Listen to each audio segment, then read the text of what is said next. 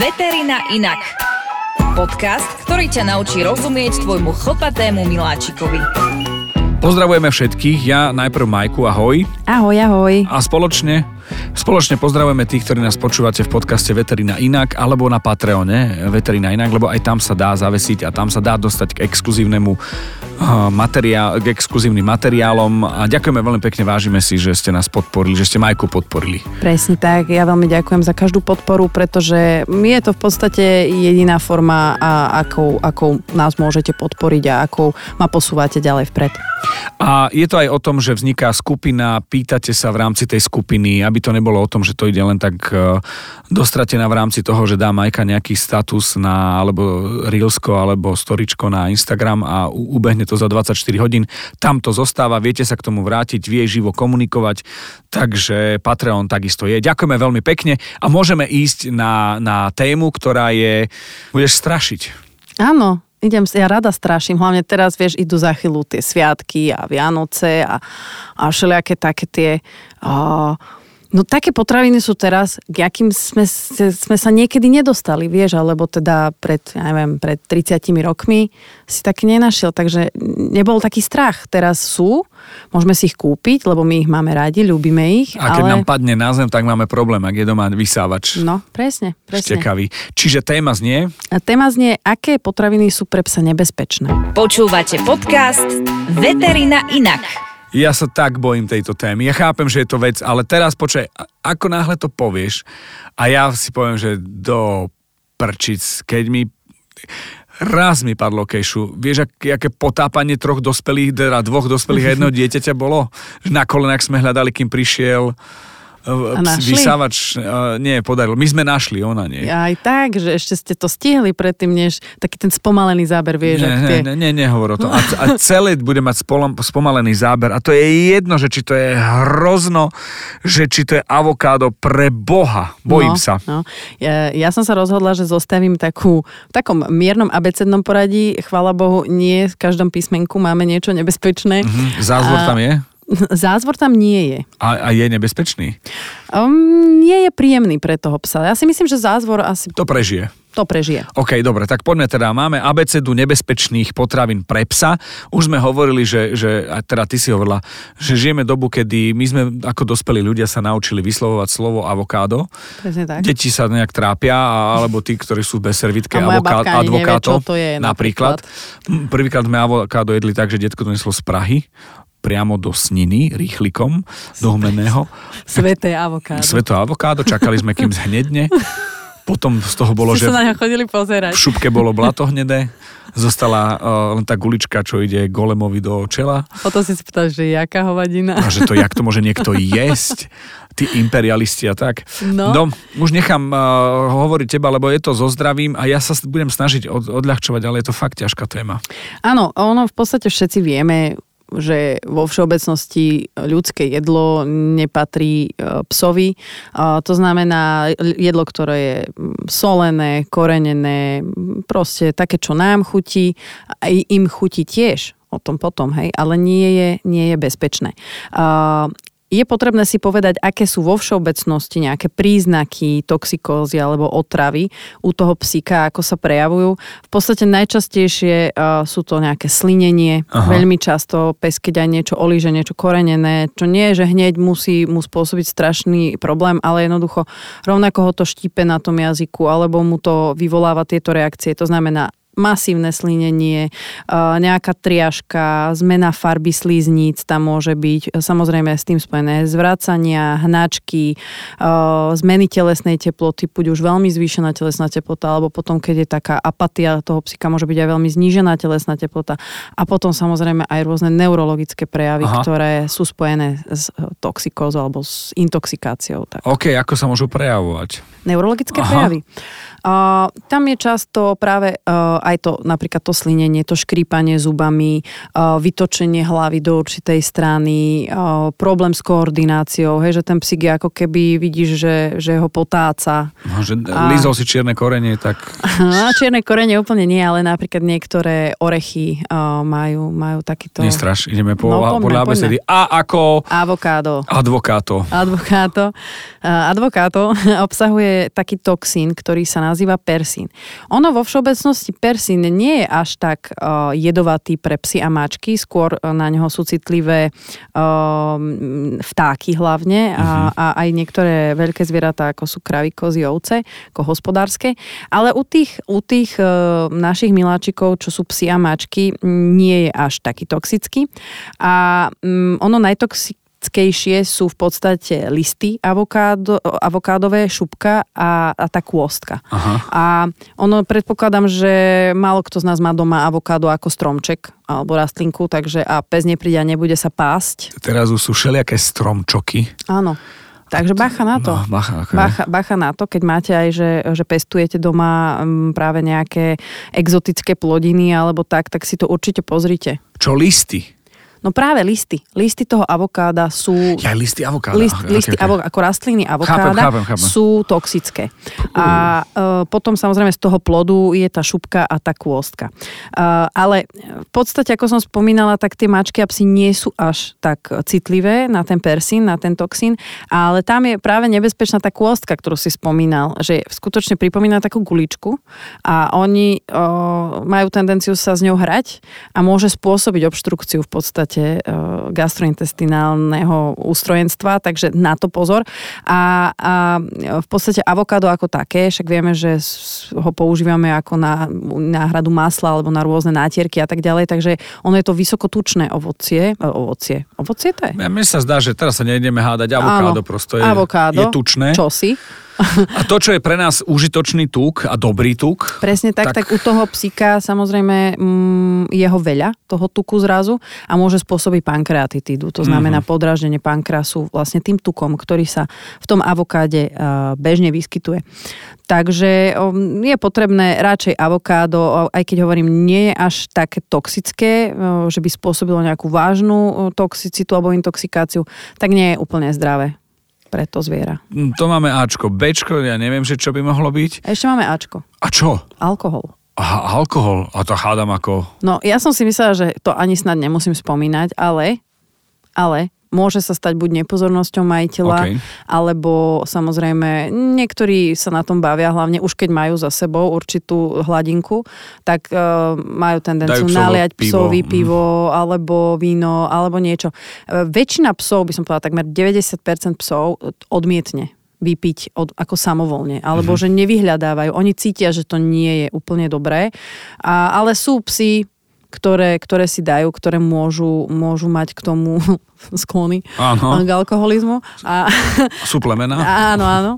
Ale je to skutočne nebezpečné, takže tam snáď o tom ani nemusím špeciálne hovoriť.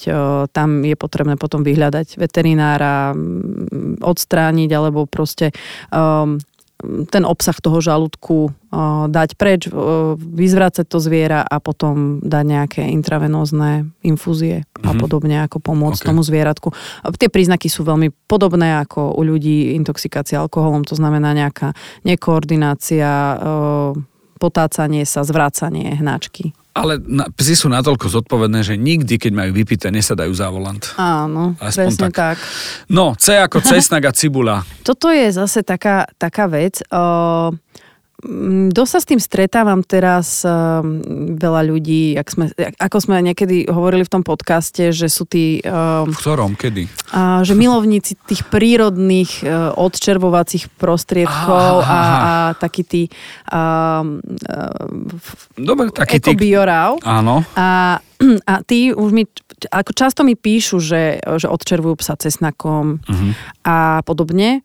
A tam chcem povedať a veľký prst hore, že je skutočne veľmi ťažko dokázateľné, aká dávka toho cesnaku, lebo to je všeobecne celá rodina cesnaková. To je cesnak, cibuľa, pór, pažitka, všetky tieto produkty, alebo táto zelenina je pre toho psa a mačku, pre mačku veľký pozor, to je skutočne... áno, pre ňu je to až smrteľné. A cesnak vo všeobecnosti je 3 až 5 krát toxickejší, napríklad ako cibuľa. Takže ten cesnak je skutočne takým dosť, by som povedala, ja by som ho osobne len tak spasie od červenia psa určite nedávala, pretože neviem povedať presne, aká dávka toho cesnaku, lebo každý cesnak je iný. Vieš, máš čínsky cesnak, máš od babičky cesnak, to je taký poriadny. A toto by som ja nechal na tých, čo sú MVDR Google. Poďme sa možno baviť o tom, že nech si idú svojou cestou, oni budú vedieť, že koľko skrátia svojmu miláčikový život, ale poďme možno riešiť to, že či ty vieš kvantifikovať, že ja neviem, strúčik cesnaku, lyžička, alebo prirovnať to niečo ako príklad, že koľko je pre tú mačku zlé, alebo pre toho psíka. Ja viem, že si vravela, že je to individuálne, nie je jasné, že koľko, ale že... Áno, ono u tej mačky napríklad bola zaznamenaná už požitie menej ako jednej čajovej lyžičky varenej cibule dokonca. Bola spôsobená toxikóza. A ten priebeh totiž toho oxidantu, ktorý... Oni obsahujú síru, to sú rôzne také... Nebudeme veľmi zachádzať do chémie, ale jednoducho spôsobujú tie látky oxidačné hemolízu. Čo to znamená? Rozpad červených krviniek. Oni určitým procesom sa uvoľňujú buď tým mechanickým rozrušením tej rastliny, to znamená aj zviera, keď to žúve, alebo my to sekáme, alebo varíme, tak uvoľňujeme tieto produkty, ktoré sa ľahšie dostávajú do krvi a poškodzujú červené krvinky. A čo sa stane, keď poškodíme červené krvinky? Nemá nám čo prenášať kyslík. Jasné. To znamená, že tie zvieratka okamžite začnú, nie je to okamžité, hovorí sa, že tak 24 hodín a vrcholí to približne 72 hodín. To znamená, akože nie je to, že bum, idem, hneď viem, ale jednoducho môže sa stať, že ten psík deň predtým niečo zožeria, na druhý deň sa nám zdá nejaký čudný. A keď to neodpozorujeme, že skutočne vieme, čo zjedol, tak aj u toho veterinára je veľmi ťažké zistiť, že čo sa vlastne deje. Je lepšie, keď akože majiteľ si poťuka počula, bože, on zožral nejakú cibulu, cesnak, asi pravdepodobne, tak to je pre toho veterinára super vodítko, ale ak to nevie ten majiteľ, tak tam nastáva patracia akcia. Ale v konečnom dôsledku, tým, že je tam vysoký rozpad tých červených krviniek, tak nám to už ukáže ten krvný obraz, zníženie množstva, to znamená anémia, to zvieratko tým rozpadom tých červených krviniek, tam sa mení ten hemoglobín na bilirubín, to znamená on zožltne, hej, to znamená nejaký ikterus a u niektorých to môže skutočne vyústiť až do nejakého kolapsu smrti. To je to najhoršie a potom dokonca aj možnosť, že bude potrebovať transfúziu. No, poďme na terapiu, toto ma zaujíma. Áno. Ako to vyriešiť? Áno, tam v podstate samozrejme, ak viem, že tam mohlo dôjsť nejakej takej intoxikácii, tak samozrejme je najlepšie odstrániť ten obsah z toho žalúdka, ak by tam ešte nejaký bol. Sú majiteľia, ktorí to všimnú a okamžite idú k tomu veterinárovi a nečakajú, kým sa prejavia tieto príznaky. Okay, je to fajn. Ak vidím, že to zožral, tak je to najmenej. Hej. Potom samozrejme tá liečba už pri tých príznakoch je o mnoho aj nákladnejšia, aj pre to zviera, fakt ju nemusí prežiť. Takže ak viem, že zožral nejaké väčšie množstvo cibule, cesnaku, skutočne je na mieste prísť k veterinárovi. Aj je to, by som povedala, akutný stav, že kľudne, ak poviete, že v noci, že pes vám vyžral cibulu, tak je to dôvod na to, aby ste išli k tomu veterinárovi. To znamená, samozrejme, odporúčajú sa intravenózne podania nejakých infúznych roztokov, aby sme pomohli tým obličkám odstraňovať tieto toxíny a hlavne tie produkty po tom rozpade tých červených krviniek, to je veľmi dôležité, pretože oni poškodzujú potom obličky. Jednoducho, aj keď sa to zvieratko z toho dostane, môže mať fakt, že doživotné problémy po tejto intoxikácii. Preto akože hovorím, nerozumiem niektorým veciam, že ako hazardujeme s týmto, že len takto dávame tým psom a ešte hovoríme, aké to je super a zdravé. Takže určite cibule, cesnaku sa je dobre vyhýbať, pretože je skutočne veľmi ťažké nájsť práve tú dávku. ktorá to všetko spôsobí. Môže sa stať, že pes zožerie trochu cesnaku a nič mu nebude. A fakt, že nič sa mu neprejaví. Ale neskúša tú mieru. Áno, lebo zase máme väčšie psy, menšie psy. Ja nemôžem povedať, áno, strúčik cesnaku asi pravdepodobne vlčiakovi nič neurobí, ale ak ho by zožrala tvoja Rafa, ktorá asi má 2 kilá, asi by to nebolo úplne, hej, fajn. A nemusí to, hovorím, dôjsť až do takého štádia, môže byť hnačka, môže byť iba zvracanie, môže byť to masívne slinenie, lebo je to nepríjemné. Ale sú psy, ktoré môžu byť citlivejšie a môže to u nich spôsobiť tento problém. Mm-hmm. No, máme tam také fajnovosti ako čokoláda, hrozno. No, čokoláda, no. Čokoláda je, to asi to všetci vieme, že čokoláda nie je pre psa. S ňou sa mi teda viaže veľmi veselá príhoda z ordinácie, ale to poviem potom. Ale s dobrým koncom. Hej, vieš čo, to bola najduhovejšia grcka, ako som kedy videla. Fakt? Lebo zožral tie M&M's, tie farebné čokoládové bombóny. OK. A teda majiteľ vedel, že to psík zožral, tak prišiel. Možno to bol jednorožec, oni grcajú neduhu. Áno. Tak vedel, že to zjedol, tak sme to teda museli, akože ideme to dať z toho žalúdka preč. A počkaj, tak... čokoládové či orieškové? Vieš čo, to boli čokoládové. Oriešky som tam nevidela, yes. Ale bolo to teda, farby všetky tam boli. A tak, no, takže to bola veľmi pekná príhoda. A v podstate takto. Keď pes zožere čokoládu, nie je potrebná hneď panika. Ono v podstate, ten teobromín sa vyskytuje v kakao. Hej, ako kakao, čo je v podstate zložka. Čiže ak mám nekvalitnú čokoládu... Áno, tak si v pohode. Maximálne si myslím, že dostanem pankreatitid, lebo je tam veľa tuku. Takže ak máš nekvalitnú čokoládu, tak je to v pohode. A samozrejme najnebezpečnejšia je čistá ako čokoláda na varenie, samozrejme, lebo je tam veľké percento, veľký obsah toho kaká a potom horká čokoláda. To znamená, že v podstate tie príznaky otravy sú skoro, budem sa opakovať, skoro všade sú veľmi podobné. Začína to nejakým slinením, zvýšeným príjmom vody, hej, ten pes je ako keby smedný, nejakým zvrácaním, triáškou a potom môžu byť kľudne aj nervové príznaky, zášklby, záchvaty a veľmi podobne takýmto veciam. Takže samozrejme dochádza potom k zrýchlenej činnosti srdca a celkovo ako by som povedala také celotelové príznaky, generalizované sa tomu hovorí, takže môže až do respiračných problémov. No jednoducho, môže to nemať pekný koniec, ale čo je dôležité, nebudeme robiť paniku. Teraz neskoro. Je vždy dôležité. A teraz ten internet využite konečne k niečomu dobrému. Okay. A to je, že je potrebné zvážiť si 3 fakty. To znamená, musím vedieť, koľko môj pes váži, plus minus, aký druh čokolády zjedol a koľko jej zjedol. OK, čiže 3 základné otázky. 3 základné otázky, to nie je až taký problém, vidím, koľko zmizlo. A že ako chceš vedieť, že či Lindku alebo Barilu? No, ty áno. Tak lebo nie, stačí vedieť, či bola mliečná alebo horká. OK, dobre. Alebo bola s višňovým likérom ešte do toho. Ale nie... Tam je to dôležité, pretože keď si to tak zoberieme ako príklad, tak smrteľná dávka teobrominu pre psa je 100 až 200 mg na kilogram. Oh. Hej, to je akože... celkom dosť, ale v podstate nie je to až také ťažké naplniť, pretože ak si povedzme, že pes zožerie 100 gramovú čokoládu na varenie alebo na pečenie, tak prijal až 1300 mg teobrominu, čo môže zabiť 10-kilového psa. Mm-hmm. Ale ako 100, ako tých 100 gramov už je celkom dosť. Hej. To ako... Ale sú psi, ktorí to sprodukujú. Tak áno, tak skôr asi riešime to, že nám padne čosi, keď sa pečie na Vianoce, alebo čosi také. Presne tak. Ale ak skutočne, ale sú aj takí, že sú takí, že snoria a vysnoria. A raz mi teda pán volal, tiež to bolo pohotovosť, že pes zožral čokoládu a ja tak, dobre, jakú milku, dobre, je to mliečné, mliečko, vieš, dobre, tak to nebude až... On áno, ale celú tú takú obrovskú, vieš, čo máš tie dlhé, tie čokolády, no.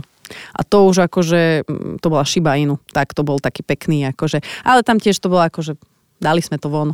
Dali ste to do diaľky. OK, a v podstate tam ani nebol problém čokoláda, ale ten alobal. Áno, oni často to spožádajú aj s tým. No, takže v podstate, ak sme si uviedli príklad, to znamená 10-kilového psa kľudne môže zabiť 100 gramov čokolády na varenie, ale za to naopak 100 gramov mliečnej čokolády, ktorý obsahuje napríklad iba 188 mg teobromínu, na čo 10-kilový pes v podstate buď nezareaguje vôbec, alebo ho preženie, alebo sa pozvracia, alebo proste to spôsobí iba taký ako ľahký problém u neho. Asi sledovať a vedieť, že čo sa udialo. Presne. Plus tie tri otázky. To znamená prevencia, že radšej uzatváram niekde nedosažne tieto produkty čokoládové, a keď sa už stane, tak je dôležité, skutočne na internete máte veľa kalkulačiek, ktoré fakt stačí do Google zadať pes, čokoláda a kalkulátor, tieto tri slova, a ono vám to nájde, krásne kalkulačky, kde práve napíšete, akého máte ťažkého psíka, to znamená hmotnosť psa, akú čokoládu zjedol, či mliečnú, horkú, na varenie atď. A potom koľko jej asi zjedol. Hej, či dokonca niekde to máte aj, že na kocky, hej, lebo však vedia, že nemusíme vedieť, koľko váži jedna kocka. A tam už vám potom len vyhodí výsledok, či máte kontaktovať veterinára a je to nebezpečné pre toho psíka, alebo mu môžete podať napríklad nejaké látky, ktoré máte doma, hej, napríklad nejaký gélik proti hnačke. A to máš v lekárničke? Mám, jasné. Okay. Jasné, je to tam. Fakt to je v lekárničke? Áno. OK. Áno. Ako sa to volá? Enterozogel. A je tam? Je tam. Dobre. Je tam. Dobre. Je tam v podstate taká jednorázová dávka. OK, super. Takže ako prvá pomoc. Vieš, ak som si vydýchol teraz. OK. Nedávaj jej čokoládu. Ne, nedávam. How about hrozno? It still remains a mystery. Áno. Hrozno, to je ti taká vec, že zase, to je ešte nevie sa ani, akým spôsobom účinkuje na to zviera, lebo ako všeobecne povieme, hrozno nie. Ale sú psi, ktorí žijú vo viniciach, chodia ojedávať hrozná a nikdy im v živote nič nebolo. A sú psi, ktoré skutočne zožerú aj malé množstvo hrozna alebo hrozienok, lebo to je zosušené ešte koncentrovanejšie a je z toho veľký prúser. Aha. Takže veľmi podobné ako s cesnakom, že nevieme to kvantifikovať, lebo hovorím, na každého psa to má trošku iný účinok a nevie sa ani celkom ten mechanizmus toho účinku. Špekuluje sa o rôznych mykotoxínoch, príliš veľa glukózy a fruktózy a hroznového cukru a tak ďalej. Jednoducho v podstate najzávažnejším poškodením alebo problémom je poškodenie obličiek, ktoré môže spôsobiť hrozno, a s tým spojené rôzne problémy ako jednoducho zvracanie, záživacie problémy, zvýšenie ureí v krvi, čo v podstate je to podobné, ako keď u starších psov zlyhávajú obličky, hej, zvýšenie kreatininu, urej, v podstate akútne poškodenie tých obličiek, pes, dokonca niektorí málo začnú močiť, niektorí prestanú močiť úplne, že tie oblička akoby vypovedajú. Môže to mať aj fatálne následky. Takže skutočne hrozno nie. Neskúšať hladinku. OK, a nedobalancujem to brusnicami? Či to je iná? Je to iné, ale akože asi ani brusnice. Minule mi tiež jedna pani písala, to mám akože čriepky z Instagramu, a mi písala, že či môže dať svojmu malému psíkovi, alebo pudlík tuším, malý, či mu môže dať hurmikaky. A to sú ti také otázky, ktoré ja poviem, že ja neviem. Ale na čo? Ako na čo? Ja si myslím, že je zero waste, vieš, že nechce to vyhodiť a že psíkovi.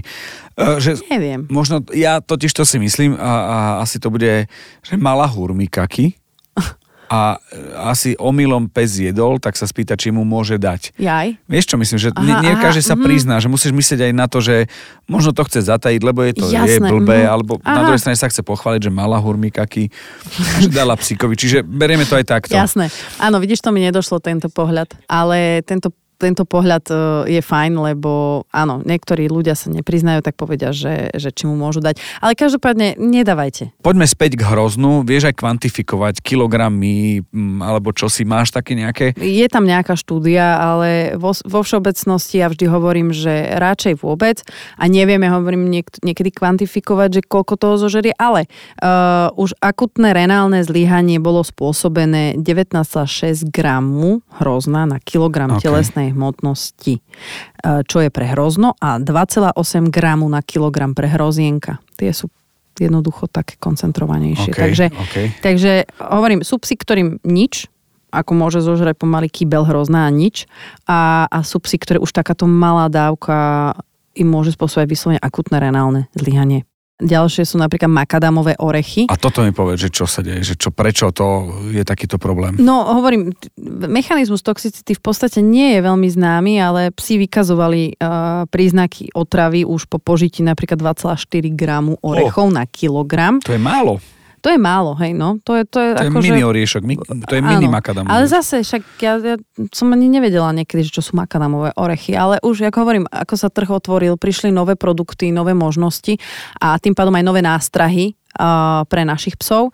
A v podstate už do 12 hodín po požití vlastne týchto makadamových orechov prišli také tie ako slabosť, nejaká apatia, zvracanie, triáška a zase to isté, hovorím, dookola. Čiže nejaké príznaky intoxikácie.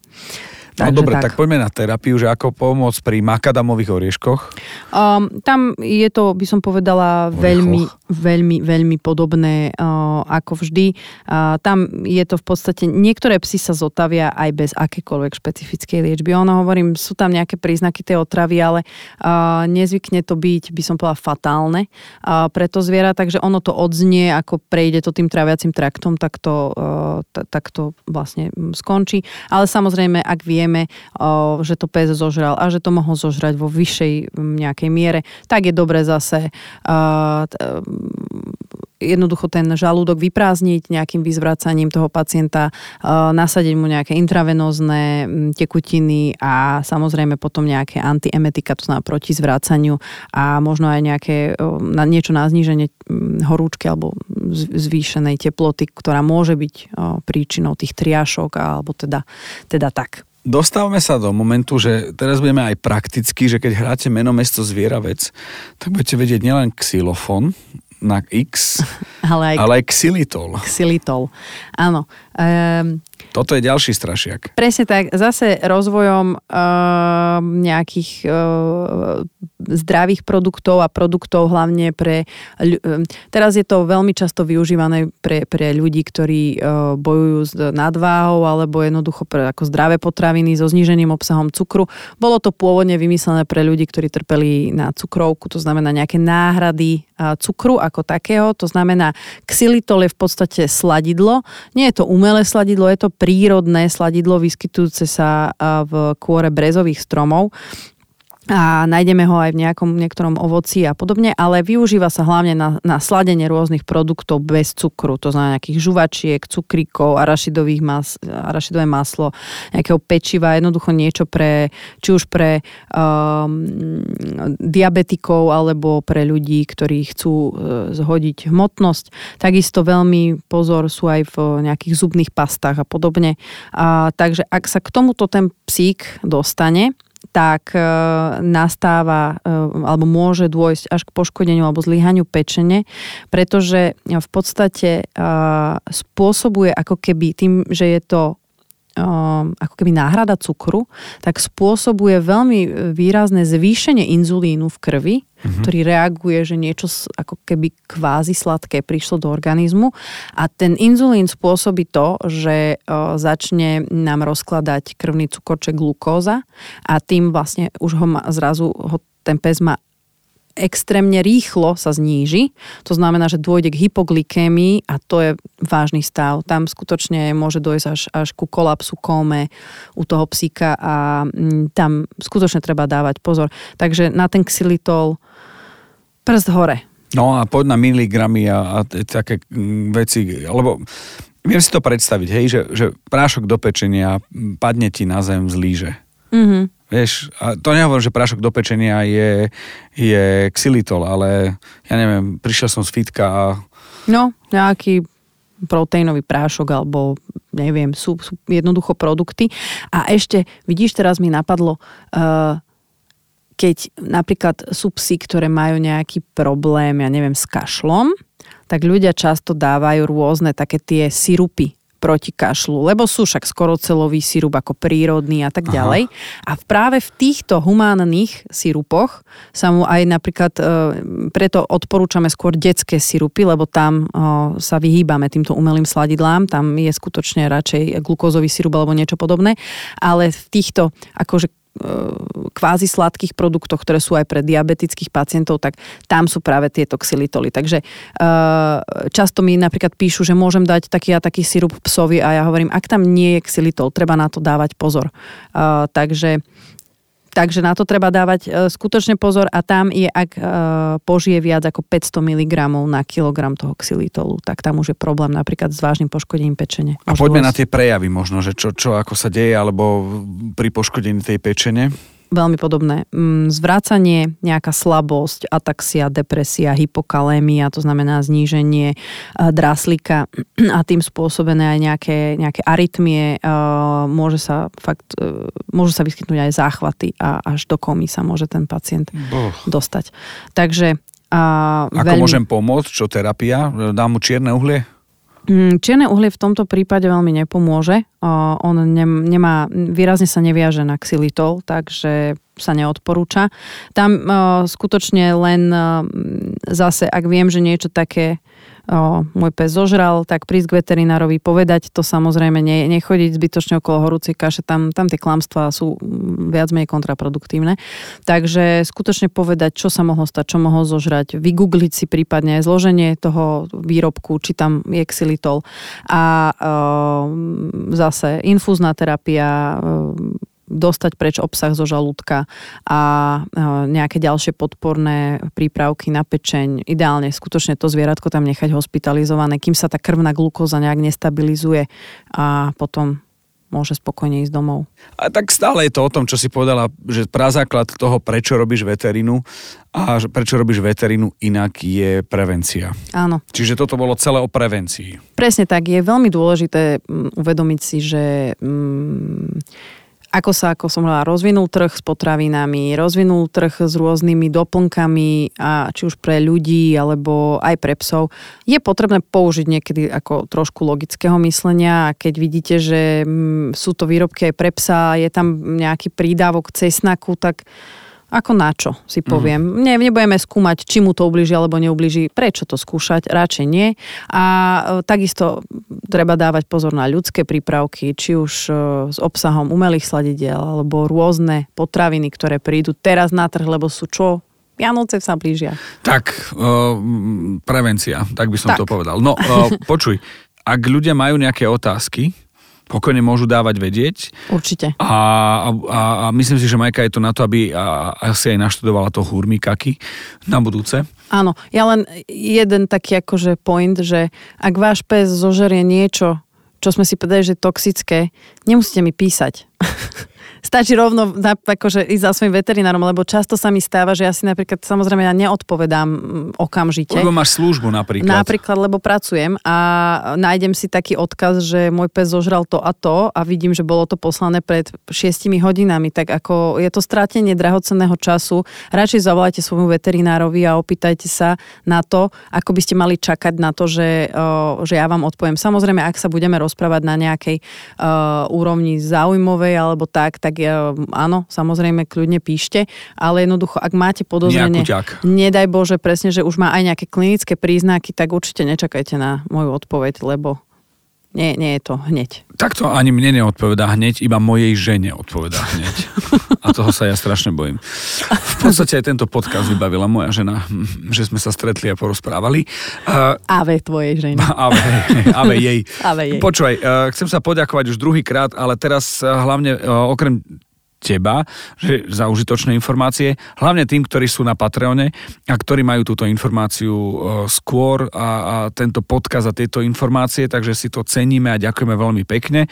Ja by som len povedal, že ak je to platená služba, neznamená to, že ja mám kvalitnejší život, je to len skôr o tom, že okrem mňa tie výdavky na sprocesovanie toho celého niečo stoja, takže si to fakt veľmi vážime a chceme vám len povedať, že tie peniaze sú fakt umiestnené tak, že sú umiestnené racionálne a spravodlivo, aby mohol vôbec byť takýto obsah, lebo ja si ináč myslím odosobnený od toho, že som súčasťou toho celého.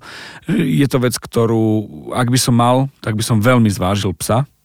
Ak už ho mám, tak už sa snažím tú prevenciu nejakou dodržiavať. Čiže v tomto prípade, aby nevznikol pocit, že platíte mňa z tohto. Áno, ako v dnešnej dobe kvalitné informácie sú na nezaplatenie, ako ja to hovorím, ale samozrejme ten príspevok tak používame hlavne na to, aby sme mohli vymýšľať pre vás ďalšie a ďalšie momenty, aby sme neboli nejakým spôsobom limitovaní, ale aby sme sa mohli rozvíjať ďalej. Limitovaný šírením informácií. Nie je to o tom, že Maja bude mať lepšieho kaderníka, lebo nepotrebuje, to je prvá vec. A druhá nie je to presne o tomto. Takže o to viac úprimnejšia vďaka.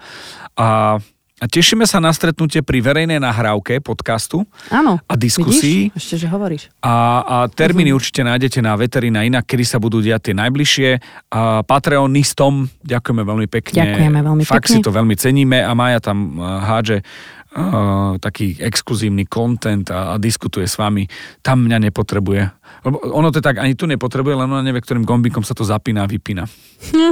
Tak ako sama zo sebou sa rozprávať, to už tiež vieš. To už nie je moderné. Aj to bude, neboj sa. Raz určite. Majte pekné dni so svojimi miláčikmi. Ďakujeme, majte sa. Veterina Inak. Podcast, ktorý ťa naučí rozumieť tvojmu chlpatému miláčikovi.